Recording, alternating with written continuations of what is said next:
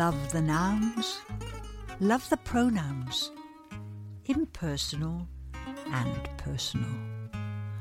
Love the words from ELFM. Quando eu canto e a chuva cai. Love the words here on East Leeds FM at Chapel FM Arts Centre, and we're actually in Studio One today. I'm in Studio One with Henry, who is on the desk. Hello. And I'm also with 12 year old Charlie. Hello. So Charlie is here. He just called in a bit earlier on, and I made him a cup of tea. Um, and we're sitting here chilling in Studio One. But I'm really pleased today to be talking to a poet I much admire. Um, we've spoken to him before on Love the Words, Matt Black. So, hello, Matt. Hi, yes, I'm here. Ah, fantastic. He's there. hello, Matt. How are you doing? I'm very well, thanks. Yeah, I'm good. You can Don't worry, I'll, I'll, I'll get, this. I'll get this in the edit. Don't worry. L- live listeners are getting a unique experience. Well, we do. It's live radio, and we like that. So I'm just going to read out some flattering comments about you, Matt. Matt's writing is intense, detailed, and deeply original, frisky and funny and sad. Brilliant. That's by Ruth Padel, um, the famous Ruth Padel, the poet. So creative and original in his ideas, and such a pleasure to work with. From the poetry jukebox to writing haikus, nonsense verse nights, dead poet poetry slams. Great poet, all round, lovely guy. That's from Maria de Souza, director of Off the Shelf in Sheffield. So that's a bit of a hard act to live up to, isn't it, Matt? yeah, it is. I'll do my very, very best, but uh, I don't know if I'll get there. You don't have to be lovely all the way through this, but we're No, that's true. we're talking to you this afternoon, and it's um yeah. So you obviously you're a poet. Uh, you write plays as well. You write for children, for young people, as well as for adults. Um, what have you been up to today, Matt? Today, I have been to visit a uh, what we call a fellow writer uh, in a cafe in Coventry for a bit of mutual writerly support and coffee and laughs. That sounds good. We we need a few of those as writers, don't we? Yeah, definitely. It's uh, it's all part of. Um, it's like before Christmas. I have a series of small self-employed office parties, which are usually just two or three people, uh, because otherwise we don't get the office parties. No, quite right, actually. Yeah, you know, my other half, my uh, partner, is a writer, and we have a, an office party, just the two of us, every Christmas. uh, but uh, oh, we always make the most of it. I'm sure to get They're, snogged. they're, they're very sober affairs. These writers' office parties that I have. You know, we just go and hang out in a cafe for a while and do what we like to do, which is uh, shoot the breeze, talk about writing, and talk other nonsense. Absolutely, absolutely right. Um, and and Matt, you're not in Sheffield anymore, though. You live somewhere else now. Is that right? Obviously, further down. I- I, I, I followed my heart to Leamington Spa, as as I should put in the beginning of a poem at some point, um, or I followed somebody else's heart as well. Yeah, Wow, so that must have been a big. Well, we, there, I'm sure there's a story there, but you might not want to share it here on live radio. Um, but you, you, uh, I trust you're happy. I'm I'm very happy. Yeah, I'm semi-retired now, so I'm just writing the things I want to write. Uh, occasional commissions that turn up. Um, I've joined a choir and I do Pilates, and um, enjoying writing at the moment. I'm putting a collection together, which I'm really enjoying working on, as well as writing uh, an alphabet for my grandson. Fantastic. Well, I'm going to be asking you about what you're writing at the moment. Uh, it's intriguingly uh, called Dictionary of Caring for Aged Parents, Sibling Rivalries, and Interesting Battles for Chattels. Is that right? Yes, yeah, that's the one. So that's um, something that I've been working on, and is I think it's now finished. Um, and it's a piece that arose out of a period of about seven or eight years when I was helping to care for my dad, who had progressive dementia, though that wasn't really the main aspect of it in many ways. It's not really a story about his dementia, it's a story more about how siblings either um, agree or disagree uh, with varying degrees of cooperation. Um, in how to look after uh, an older parent. Well, I think that's absolutely fascinating. I mean, it's you know, I'm my parents are both long gone, but uh, uh, my other half's parents uh, well, certainly aged mother is still very much around, and I shouldn't say this on air, so I won't go into too much detail. But yeah, there, the, there are four sisters. I'll leave it to you to imagine. Uh, I think. Well, it... that's that's odd because I've got four sisters, and um, ah. uh, there are many stories, and and yeah. I talk to people reasonably often about this stuff, and all over the country there are groups of siblings with uh, ver- you know, varying at one end of the spectrum, everything is fine and they all get on well and they completely fine with how they are managing to look after their parents or not, or one parent. Um, right the way across the spectrum to those who are, you know, not talking to each other, closing mm. the locks on their parents' houses, taking things out of the house while the other people, other siblings don't know. I mean, it's and it's all over the country this going on, and it's uh, kind of fascinating to me. And also, I wonder whether it is something that we talk about. Uh, you know, I mean, it's it's as you say, there are so many people having so many varieties of experience, but the difficult experiences would be worth sharing. But I suggest that they probably don't get talked about outside that family um, no, I mean my what I've noticed. One or two people I've noticed do talk about it, uh, sort of more publicly than others, and and then there's always a sort of there's that awkwardness that you know whatever quite a lot of people whatever ha- is happening in their family, there's a sense of either family loyalty or it's not really right to talk about this mm. or the feelings are so strong that they're embarrassing to share or difficult to share. So mm.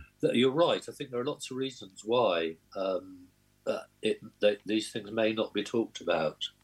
And also, I wonder whether there's something about the parent being ill, probably possibly about to die, that that it focuses and sort of intensifies all those childhood experiences and the way we're patterned as siblings, where we come in our families, how much we want to be loved, or if we, we haven't been loved, and that all those things kind of come to a head in the experience of looking after an older parent. Is would that be about right or at variance with what you? Yeah, absolutely spot on, Peter. Uh, I mean that's the, the, the, several of the things that you mentioned in that last few sentences, the things that come up in this dictionary. So Mm. And the dictionary is just a series of entries under words. So, you know, you've got an entry under, uh, uh, and there are entries for every letter. So, you know, there's A is for Antiques Roadshow plus a few other A's.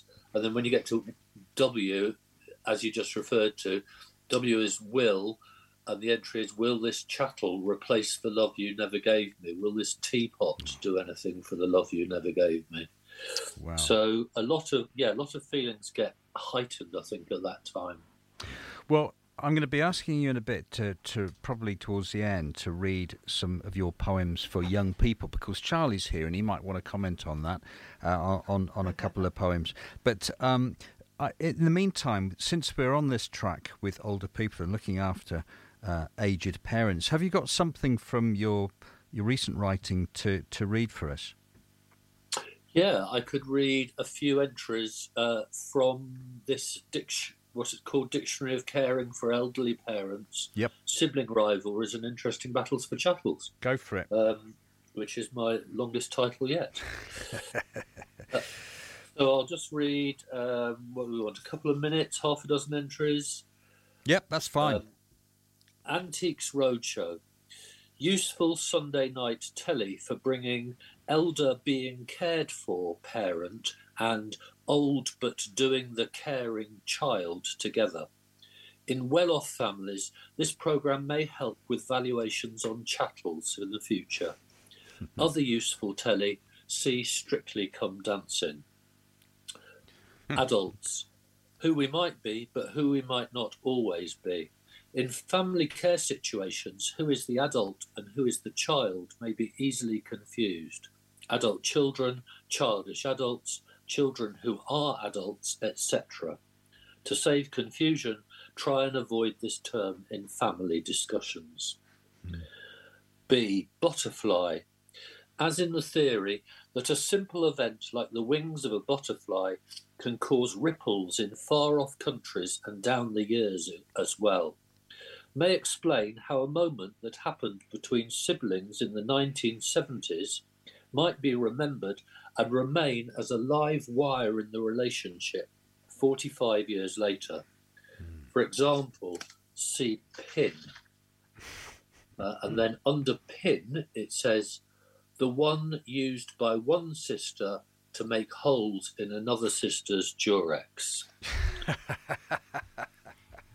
uh, C. Can't. Can't visit him this month. I'm too busy with work. I'm going to a wedding. I'm visiting my friend's mum. I'm going away for two months. I can't cope with seeing him like that. I don't think of him as my father. I find it too upsetting. I live too far away. Car boot. The car boot test.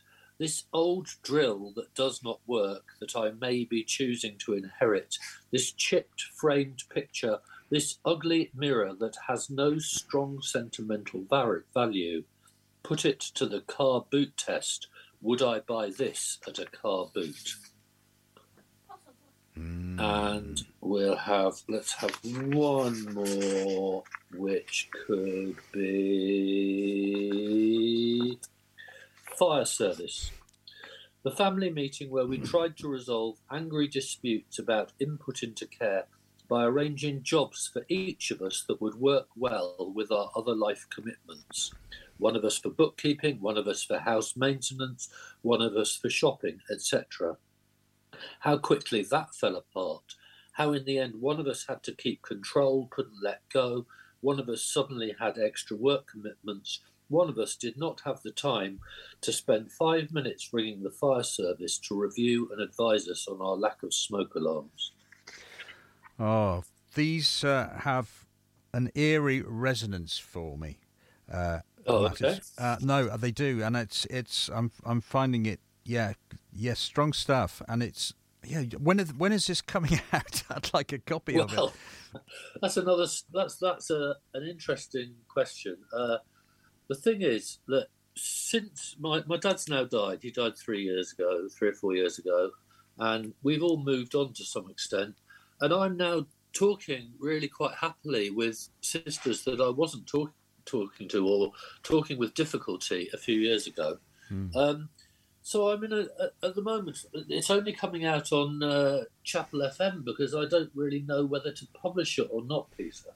Well, I'm, I, was. I'm an... going through that that sort of uh, dilemma of how to publish something that is is going to be awkward for other people. Yeah, well, that was going to be my next question, really. I mean, the other two people in this room here, both Henry and Charlie, Henry's parents are hale and hearty. Uh, I, I, I, will say that uh, car boot sales were, were a big part of me and my grandpa's relationship, and it was right. car boot sales a big deal for the whole family. But he was the king of the car boot sales. When I wrote a poem for him, he he was given that title, and so That's thinking about yeah, parenting and car boot sales. And, and actually, I'll say that line, Charlie, who is now running the desk, I, I just want to point out, I'm just here for the ride. I'm just chilling out in the corner. but Charlie, when you read that line about, you know, would you buy it, this thing, this object, this possession, this trinket, would you also buy it at a car boot sale? You, you, Charlie, you just went, that's lovely. Possibly, I'd... yes, because um, the last time I ever went to a car boot was when I was about four, five ish, because I oh. went with my granddad. Well, my dad's side, my uh, my dad's dad, um, before he passed. Mm. So there's a there's a there's a thing of like bargain hunting with the older generation. Yeah. I think like it's yeah. a it's a treat. Yeah, thank you for sharing that, Charlie. Yeah, thanks, Charlie. No, yeah, I'm glad that. Brian. Nice. Yeah, I, and, and I, I was gonna ask you Matt, yeah, about that very tricky thing of when you do publish this, if you do, yeah, how will your siblings feel about it? Will they? Because I, th- I think just to say before you ask that que- answer that question, I mean, this could be of great. Um, I think it could be really useful. This dictionary for lots of people yeah, and families who are struggling. My theory, and I've, I've, it's something that I have read a couple of occasions, you know, at, at readings and stuff, and uh, I've had such a strong response to it from people, you know, particularly obviously people who are going through it. I get three or four people each time coming up, really wanting to, you know, either just say, you know, I really relate to that, or or to tell me some more stories about things that have happened in their experience. Yes. Uh, um, uh, so I don't know whether maybe just to do it under another name. Hmm. I think they'd probably suss I'm it. Not presenting, these aren't your problems. I know that. Well, no, but I'd be very interested. I'd certainly be very interested to read it when it comes out. But I, and I would urge you to publish it. But on the other hand, I can understand. I mean, if it was again in my family or or uh, another family close to me, I think there would be some fallout. But you know, I, th- I think it would be extremely useful as just a discussion point, and maybe for sort of releasing tensions people within families. But anyway, I think it's a it's it sounds a fabulous piece of work. Um, there's a Susan Hill Hill novel. I don't know if you note it, note that. I forget what it's called, which is all about a member of the family farming, uh, re, uh, kind of writing a book, a memoir about the family, and then that causes the repercussions of that amongst the wider family and what that causes, um, what that what happens from that. And I'll try and I'll try and remember it by the end of this program. Oh, I'll look that up. I, I look that up. I'm on a fact-finding mission. Go for it. so, in the meantime, we're going to hear a track. Uh, we're going to hear a track. Henry's rising from his seat. He's going over to very dramatically, and is going to go and help Charlie on the desk. And it's uh, by Public Image Limited. You chose this. Uh, why did you choose it, Matt?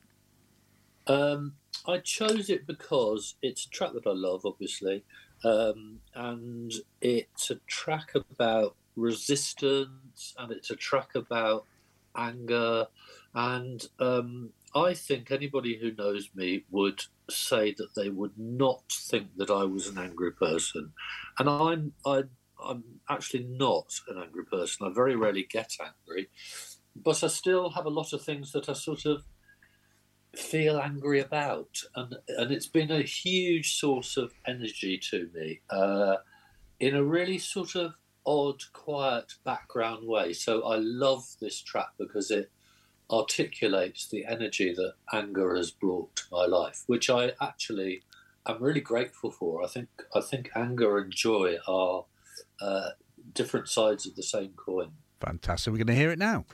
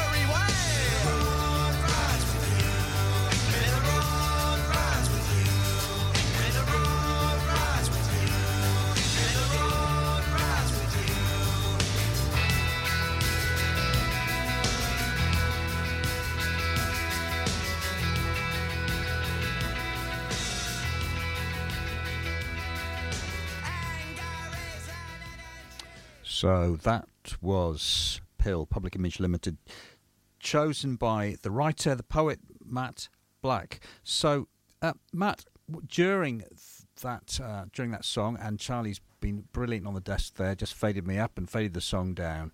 Um, Henry's been looking online at John Lydon, and so Henry, tell us about what you found out. Yeah, so I don't know the full story, but just to say that John Lydon's wife has Alzheimer's and he's pretty much been a full time carer for her. There's a few interviews online where he talks about um yeah, how he's caring for her, um, supporting her.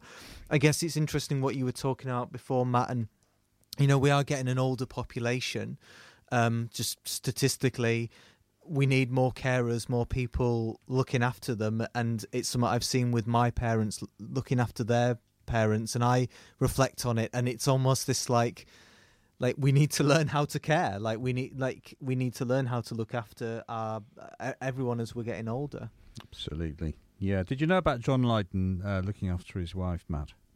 No, I didn't, and I think that's that's so true because um, you know what you're saying about we need to learn to look how to look after and to care, and uh, you know so many people now they're looking after parents, uh, and they themselves are in their sixties, and their parents are in their eighties or nineties, and so uh, you know it, it's quite hard looking after your parents when you yourself have got uh, either uh, health issues or uh, you're just generally slightly more knackered than you used to be. No, and also, well, yeah, tell me about it, Matt. But um, I mean, also, we are looking after somebody in the case of our parents who looked after us as when we were a, a child, Yeah. or or didn't look after us as a child, or for whom we have Yeah. either conscious or unconscious feelings about look being looked after. So it's so much more complex, isn't it? It's, it's a real it's a real cocktail of stuff. It's a real cocktail of stuff, and I'm I was you know one of the things about my dad's dementia was that during the last three or four years. Uh, he became much more affectionate and grateful, and uh, I was so pleased about that. That was a really nice, um, nice thing that happened, and I think it was partly to do with the way that his brain was working, but also that sort of didn't matter. You know, he would say thank you and when are you coming again, and he'd been such a sort of bluff old person before who, who rarely showed a feeling. Um, in a straightforward way, he showed lots of feelings, but not in a straightforward way. So, um, so that was great. And if there were tensions, as there are in lots of families, around between siblings in terms of looking after the older person, was he conscious of those? Um, he didn't seem to be. He didn't really pass comment on them. We would uh, only go and visit him, um, you know, either on our own or with whichever siblings we were comfortable with, as it were. We rarely crossed. Um, we ra- we rarely shared care with him if we if we were with somebody that we weren't um, feeling very comfortable with. Uh, so I, I don't. We sort of tried to keep it from him mostly. Basically, I think that's the answer. Yeah. Well, I would really recommend, um, and obviously I don't have to deal with the fallout, but I, I, I certainly I would love to uh, read the dictionary that you bring out, and I and I'd, I'd I'd be fascinated by that book, and I'd probably take a lot of wisdom from it as well. I'm sure lots of people would. So I would urge you to pu- publish it. But in but Matt, in the time that we've got left, I just want to yeah to ask you about the range of writing you've done over the years. I'm just looking at something you brought out recently, "Sniffing Lamppost" by Moonlight. Um, Spoon Yeah. Rebellion. Tell us about Sniffing Lamppost by Moonlight. Um, I got slightly obsessed with writing about dogs when I realised that um, over the last 20 to 25 years, there's been a huge amount of research done into the way that dogs behave and um, their psychology and um, and how they interact with us. Uh, and I started to read this research and, and started to write lots and lots of poems, sort of partly based on it, but inspired by uh, the dogginess of dogs. Um, Have you got one there? you what? Have you got one there? Uh, yes, I can. I can very easily find one here. Let me have. I'm just on my computer, but uh, there's one. This is the one. Uh, this, yeah. So this is about the dogginess of dog. It's called "Lovely Humans, Please." Lovely humans, please let me sniff, sniff, sniff. On walks, give me time to wander, dig and scratch, to express my doggy self. Led by the twitch of my nose, let my rippling body follow the flow and scent of old instincts. Give me games to exercise my mind, toys with squeaks, puzzle balls, trails, rewards, and treats, treats, treats. Get to know me and what I like, for I am unique. Much like you, I am happiest, healthiest, at my best when I am fed with the right kind of love. Lovely humans, please find the time and let me do my doggy stuff. Charlie's And then there's another. There are there are other very poems funny. which are made up just to barks. Great. I, I just uh, yeah, Charlie, what did you think of that? It's funny and kind of cool at the same time because you've just done that off of imagination or you've just brought that off of something you've heard. Yeah, thanks, Charlie. That's true. That is something I've heard, and and uh, a bit of sort of wanting dogs to be respected for who they are rather than who we think they ought to be. Yeah, because a lot of people treat dogs like absolute rubbish. Um, yeah, They put dogs in kennels, um, they Yeah. beat them, and I actually took a dog in from the kennels because, or else it were going to get put down. But my mum said, "No, we're not. We're not having that." So we took him in. oh, but- good for you. So is that a rescue dog? Yeah, we have a re- we had a rescue dog, shall I say, because Yeah. he sadly had to go. Ah. Well, Oh, thanks, okay, Charlie. Yeah, no, that's my, my dog's a rescue dog as well, Charlie. Lots more around now, rescue dogs, aren't there? I think during lockdown people got them. Uh, yeah, it's pretty easy to train those. is it? Yeah. Yeah, because if it's like a puppy, it's not that it's very hard because you're going to have to train them to poo um, outside and in a direct spot. If you if it's already trained mostly, then it's going to be easy to help it and use it. Well, this is lots of doggy conversation here, Matt. You've your poems given risen to. Thanks very much. given rise to, I should Oh. say. You're Uh, welcome. f- thanks, Charlie. Um, so, Matt, we're going to have to, to, to, to finish quite soon, I'm afraid. It's, time has flown. Um, are you Yeah. still writing for children and young people? I love that. Uh, I love the poetry you've written for them. Yeah, I am. I'm still doing stuff. I'm particularly doing um, poems about getting older, uh, eco poems. Um, yeah, I'm still and, and and poems for my grandson. So he's only two, so it's quite nice to be writing for him. Have you got any poems for for him that you could read out now, or you would want to, if they're not too personal? Uh, yes. Let me just have a very quick think. Uh, yes. Um, um, um, um, or for um, or for young people generally, because obviously you've Charlie's. Uh, he's I can already see him reaching for the writing pad, wanting to write his own poems. Okay, I'm going to read one for Charlie. little funny. We've talked a bit about old people. We've got young. We've got young Charlie there. We've talked about um, Charlie's granddad, and uh, this is a poem about. And uh, yeah, so this is a. Uh, it's called the Granny Power Rap. It goes like this. One fine day in the middle of a nap, a little voice said, You gotta write a rap. Rap, that's cool, but I ain't no youth, so I better write a rap with my own kind of truth. Tip tap, tip tap, crackety crick, do the dodgy shoulder, do the dodgy hip. Tip tap, tip tap, crackety crick. You ain't gonna stop the old geezer's rap, because when we feel good, we shout, Whoa! You ain't gonna stop granny power. So I tap my rap, age 67, sweet little age, close to heaven. But inside, yeah, still a young child, feeling frisky, risky, wicked and wild. You think, guess what, kids? It's fun over here in the carpet slippers with a bottle of beer, ballroom dancing, foxtrot, tango, home for telly and a nice cup of cocoa. Tip tap, tip tap, creakety cree, do the cup of cocoa, do the cup of tea. Tip tap, tip tap, crickety crack. You ain't gonna stop the old geezer's rap, because when we feel good, we shout, Whoa! You ain't gonna stop granny power. When I run upstairs, I run out of breath, and at the top there stands death. But death just says, You're too soon, baby. Come back later. And I say, Maybe, but I'm too busy doing the stick, doing the hat, fighting fit, fighting fat, dodgy hip, dodgy back. But when we feel good, we shout, Whoa! You ain't gonna stop. Granny power. Excellent. Well, what did you think of that, Johnny? Uh, that was actually pretty funny and um, kind of kind of good because I, um, me and Henry started jumping out to it. If Henry wants to speak, so Yeah, we were just doing pulling some funky shapes in the studio. Hey. They were Yeah. actually, Matt. They were. Uh, so there you go. That's the power of poetry.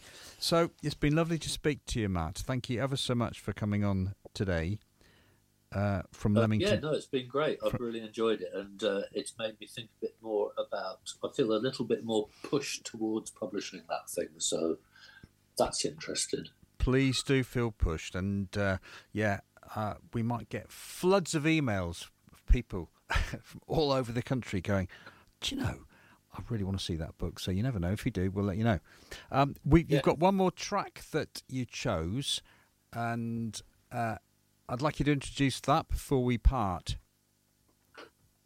Um, It's, Okay, it's uh, oh, I'm- now Henry's looking at me quizzically as if I didn't give him that track. It's called "Let It Be" by a band called the Beatles. He's tapping away. This is this is live radio. I think we should. Def- Why does Matt want to play Let It Be? why does he want? Why do you want to? What? Why, he, that's what Henry Henry- Henry's asking there. What's he asking? Wh- Uh, why you want that one? oh, well, well I, I really like it, and it's, uh, it's a nice thing to listen to when uh, you want a bit of simple wisdom to get you through the day. Absolutely, and that's uh, that's what we're going to have now. We're going to hear "Let It Be" from the Beatles. And thanks ever so much, Matt. It's lovely to speak to you. Do get back in Yeah, touch when you, you. have, pub- have published dictionary. Uh, there's another push, and we will. Uh, we'd love to house a copy here in our local writers' library. Thanks very much, Matt, and all the best. Cool. Take care. Bye-bye. Bye-bye.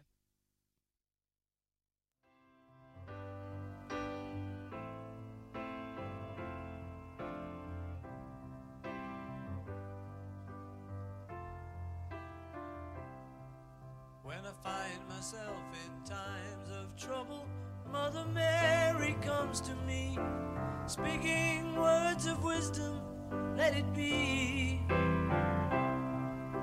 And in my hour of darkness, she is standing right in front of me, speaking words of wisdom, let it be.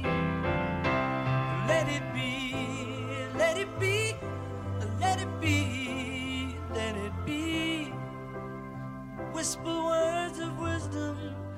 it be.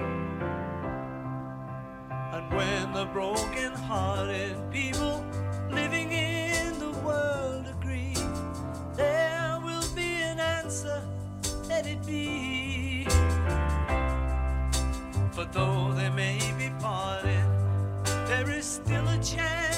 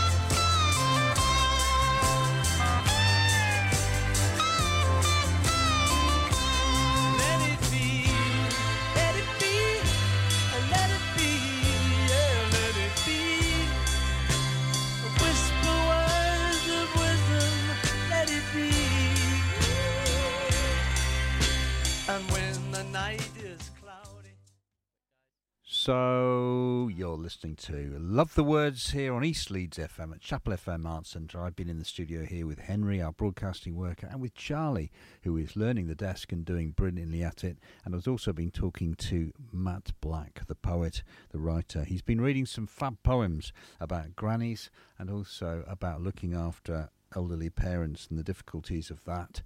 So thank you, Matt, and you can hear this program uh, again. If listen again on the website.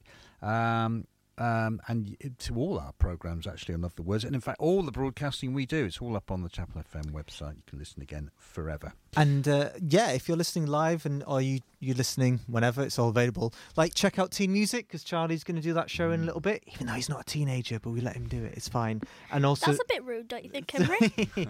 and then uh, the Red Kite Radio Show and the Red Egg podcasts if you want to hear more young people yes, voices. yes, yes, yes. Absolutely, and Blue Owl coming up in the next couple of weeks. Ooh, which I is can't wait for that one. Open, yeah, open mic for young people, which will be is was the first one was absolutely brilliant. So plenty going on here. Um, we're going to hear uh, one of the highlights of writing on air this year. Writing on air was um, themed around the idea of home, and this piece is called "Coming Home." It's um, it's by Madeleine Weedart, and she wrote it and she spoke it, and it's about uh, Madeleine getting a diagnosis of autism at the age of 69, and this is her experience of that in her own words. Coming home. Coming Home by Madeleine Weedart.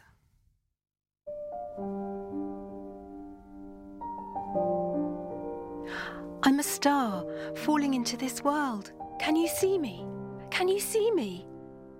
Why is there a wall between us? Why are you the other side of the wall? Can't you see who I really am? Can't you hear me?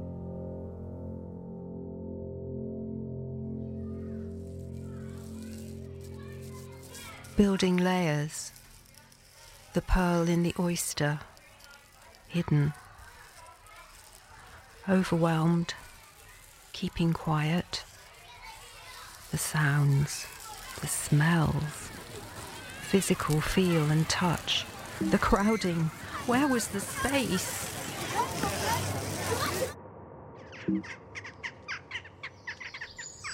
wood.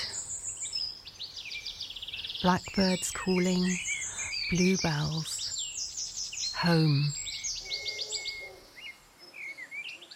Slowly, silently, now the moon walks the night in her silver shoon. This way and that she peers and sees silver fruit upon silver trees. One by one the casements catch her beams beneath the silvery thatch. Couched in his kennel like a log, with paws of silver sleeps the dog. From their shadowy coat the white breasts peep of doves in a silver feathered sleep. A harvest mouse goes scampering by with silver claws and silver eye, and moveless fish in the water gleam by silver reeds in a silver stream. Words were home, meaning, shape, sound, feeling the sound drunk on sound. And moveless fish in the water gleam by silver reeds in a silver stream.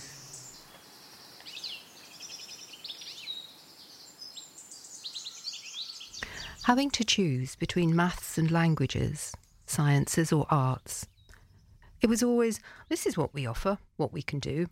This is the way we do things. Not what do you need? How can we help? How can we support you? What creativity! Such diversity! Diverging from the norm was not often welcomed. Too different. Too challenging. Leaving home was being pushed out and turning in, trying to find safety. Learning to layer, learning to copy, to mimic, more layers of camouflage. But can I peel them off now? Dumbed down, living through an external persona that I've taught myself to believe is me. She greets the world, goes out, tries things, but is essentially homeless. How can you make a home if you don't know who you are, what you really like, need, want, dream about?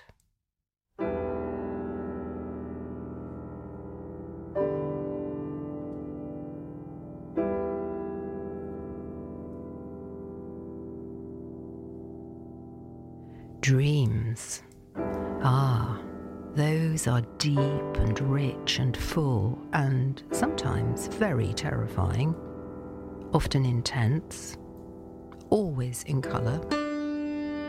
Being introduced to the works of Jung was an important meeting. Layers and levels, the archetypes, the dream landscapes that represent, act out as I act out a life that is mine, but not me finding a home in his deep knowledge and understanding.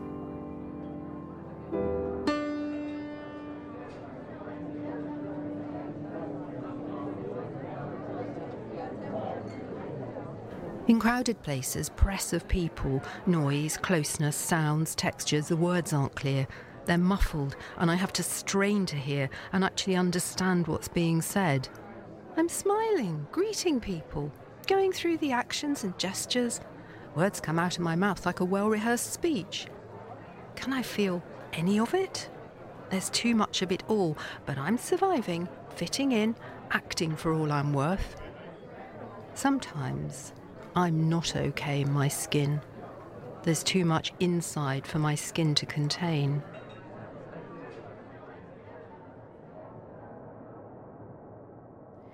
The tiredness, the exhaustion. Retreat to bed like a snail into its shell. So glad I don't have to see anyone, talk to anyone, listen to anyone. Just leave me alone and give me space. My head is full of space that is full of thoughts, memories, questions, worries. The fear of not recognizing faces, especially in a different context. I once had a conversation with someone under the impression I was talking to somebody else. Socialising. Did I say the right thing? Did I understand correctly and interpret through the fog of sound? Did I say too much? Too little? Was I over emphatic? Did I go on too long? Did I remember to stop talking and let others have their say, even though I had so much more to say? Why did I say anything when it was all so meaningless? Why did I let myself get into that situation in the first place? Why do people like listening to me? I talk too much. I say too little. I don't know how to push back, deflect. I feel put on the spot and obliged to answer. Why can't I stop, pause, take a breath, redirect the conversation? While I'm going over and over these thoughts, I'm remembering the book I'm reading and the research I want to do around the writer. Oh, and what was that place I was going to Google? There was a memory jog, a, a wordplay to help me recall. But I'm back in the press, the throng, the crowding thoughts, the doubts, the insecurities.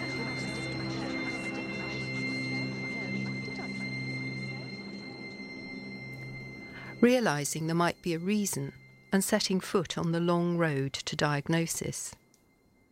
In the world of research into autism, 14% is about women and girls, which means, of course, that 86% is about men and boys. When I received my diagnosis at the age of 69, I was told to remember that I'm still the same person. Am I? If I've been covering up the essential me because she was different, would behave differently, think differently, act differently, how can I be the same with this new knowledge? Now I know there is a reason why. I almost lost contact with her, and we have only touched base on rare occasions when I felt safe to remove the mask. A world that has taken me at face value hasn't been allowed to see behind the mask.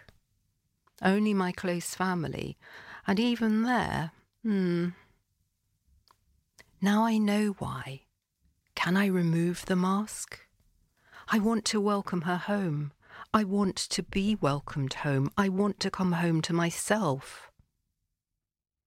And even if there is no I, according to a Buddhist friend, there is still the woman who wakes up every morning and has to summon the courage to get up and get going, for whom part of the morning ritual has been putting on the appropriate mask to face the day. Woman who can cope with running a house, going out into the social interactions of daily life, making the phone calls, writing the emails, choosing and ordering things, returning things, decisions, more decisions, dealing with change, more decisions, getting places, managing time, trying to do too much, trying to fit it all in, trying to fit in, trying to fit, trying, trying. Dance, movement, ritual of choreography, knowing what is coming.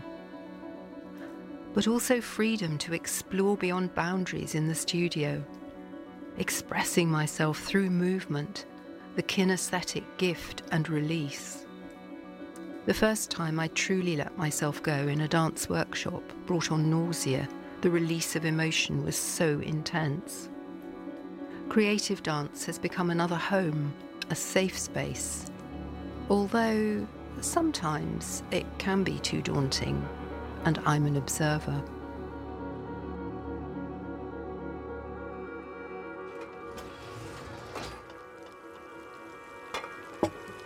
I'm observing myself in the kitchen.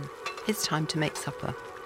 I put on Radio 3, the safety blanket that wraps me in music and learning, soothes my emotions, and engages my brain, just as a new weighted blanket wraps around my physical body, calming and reassuring. Then the extractor fan has to go on as the kitchen fills with steam, but I can still hold on to the voice in the background until another body comes in to share the space, turns down the radio, or puts it off, and starts talking. The space has shrunk. I'm squeezed between things. The fan, the fan. All I can hear is the fan. I can't think or act. I can't turn round, move. There's someone in the way. I'm clumsy.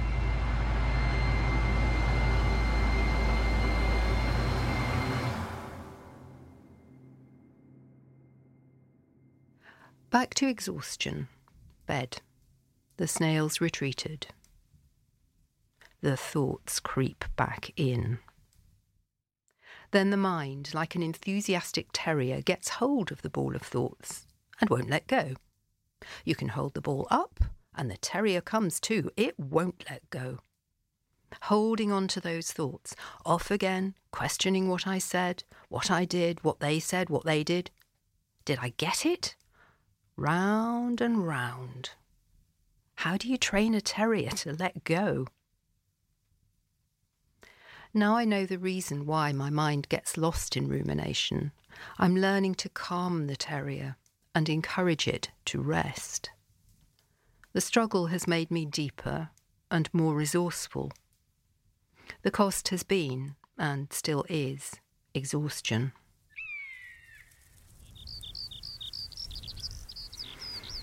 Exhaustion. But if I go for a walk, walk the Wolds Way, notice the birds, the grasses, the plants in the hedgerow, lift my eyes to the distant horizon, keep moving slowly, other words come, and I'm home again, back with the rhythm of walking and the rhythm of words. Watching a hare crouched in the field, in the late autumn sunshine as I scribble these words. Where is home? What would it look like now? It would be spacious. Nature, back to blackbirds, flowers, trees, and the sea. It's always moving, but always there, a constant form of change that is bigger than me, but holds me in its water, washes away the intrusive sounds and fills me with sea songs. On the beach, I can set my thoughts free, roaming, stretching, exploring to the horizon and beyond. There are no limits, no boundaries to imagining, creating.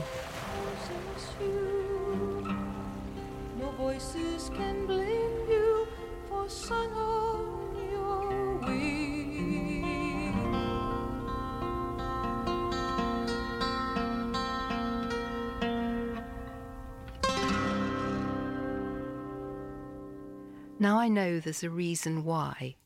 Now I'm free to welcome and enjoy my neurodivergent brain. I'm beginning to peel off the layers that have covered up and disguised. I'm learning to pace my life and create more space for myself. Well, I'm trying. It's frightening, intense, and very tiring. But I want to know who is living underneath, who has been waiting, hiding, only showing her face on rare occasions. Is she willing and able to dance her way out, lay claim to a place in this neurotypical world, find a home? Can I, she, come home together?